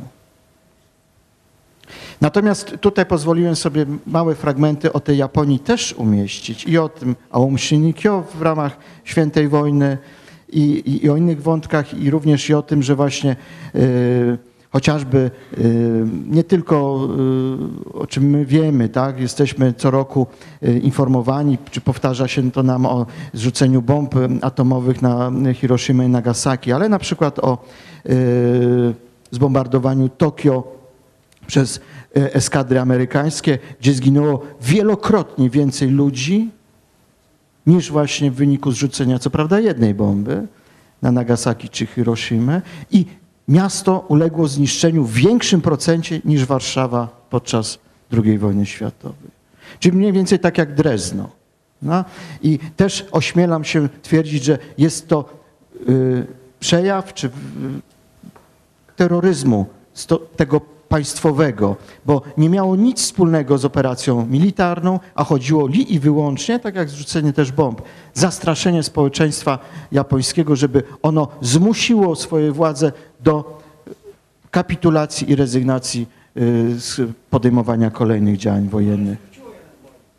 No, właśnie skróciło, czyli się okazuje, że terroryzm jest skuteczny. No nie szkodzi. Ale tutaj częściowo jest poświęcona ta książka tym właśnie rozważaniom, tak jak każda tego typu pozycja e, definicyjnym w związku z tym rozważaniom, czy w ogóle istnieje terroryzm tylko antypaństwowy, czy państwowy również, czy indywidualny, czy kolektywistyczny i czy jest skuteczny, czy nie jest skuteczny. Mam nadzieję, że chociaż trochę y, przykładów podałem, że właśnie jest skuteczny i zresztą tak napisałem y, we własnym wstępie, bo y, wstęp jest y, autorstwa Krzysztofa Lidla, ale zasygnalizowałem. Ja tę książkę traktuję jako zaczyn dyskusji. Bo jeżeli nie będziemy dyskutowali o różnych rzeczach, to my nigdy tych rzeczy nie, zrozumie, nie zrozumiemy. W związku z tym y, nie ma tematów tabu, ale też nie powinno się ta dyskusja odbywać w ten sposób, że się obrażamy na kogoś, kto coś mówi. Jeżeli ja mówiłem 15 lat temu, czy 20 powiedzmy, że Piłsudski w momencie, kiedy był komendantem organizacji bojowej PPS-u, był terrorystą, to ja jeszcze wtedy dobrze, że nosiłem wygodne buty, bo byłem w stanie uciec. Dzisiaj już to jest przyjęte, prawda? Tak, organizacja bojowa PPS-u dokonywała zamachów terrorystycznych, Piłsudski wtedy był terrorystą. Jeżeli natomiast ja tutaj pokazuję, że y, odnoszę, przepraszam, o tym na pewno była mowa, ale y, y, w przypadku tego y, wykładu o palestyńskim czy bliskowschodnim terroryzmie pisałem, ale wtedy to też było niepoprawne politycznie. Ale Yasser Arafat był oskarżany za, o, o terroryzm. Faktem jest, że jego organizacja, czy członkowie jego organizacji dokonywali zamachów terrorystycznych. On nigdy jednakowoż nie brał udziału w takim zamachu. Natomiast jego przeciwnicy ze strony Izraela, Menachem Begin czy Itzhak, Itzhak Shamir, premierzy Izraela, w swej młodości byli komendantami organizacji, które były organizacjami terrorystycznymi, Irgun czy Lehi. I y, brali udział w tych zamachach terrorystycznych. Także terroryzm jest pewną zmienną w czasie i w przestrzeni i zależy również od tego, czy odniesie sukces, czy nie. Y, Jak się okazuje, i Piłsudski doszedł do jego najbliżsi wówczas współpracownicy pod Bezdanami, brał udział y, w akcji te- tej ekspropriacji pieniędzy carskich, oprócz Piłsudskiego bezpośrednio czterech przyszłych premierów polskiego rządu. Ale nie tylko przez Rosjan mogli być nazwani terrorystami, również przez obiektywnych badaczy historii. Y, Także y, ja rozumiem, to, histo- znaczy to są y, O światopoglądzie można wiecznie, ale, nie tak, przerywając. Ale to nie światopogląd, to są poglądy, owszem, tylko że nie świato. Tych małych naszych światów. Serdecznie dziękujemy dzisiejszemu Dziękuję gościowi. bardzo. I przepraszam jeszcze raz, że nie byłem w stanie usatysfakcjonować wszystkich, siebie również, ale to spotkanie na pewno e, też pomogło mi po pierwsze trochę uporządkować te swoje notatki, po drugie jednak też dać mi nadzieję, że a zajmę się tym na poważnie i napiszę może coś poważnego. Czekamy na taką publikację. Dziękuję, do widzenia Państwu.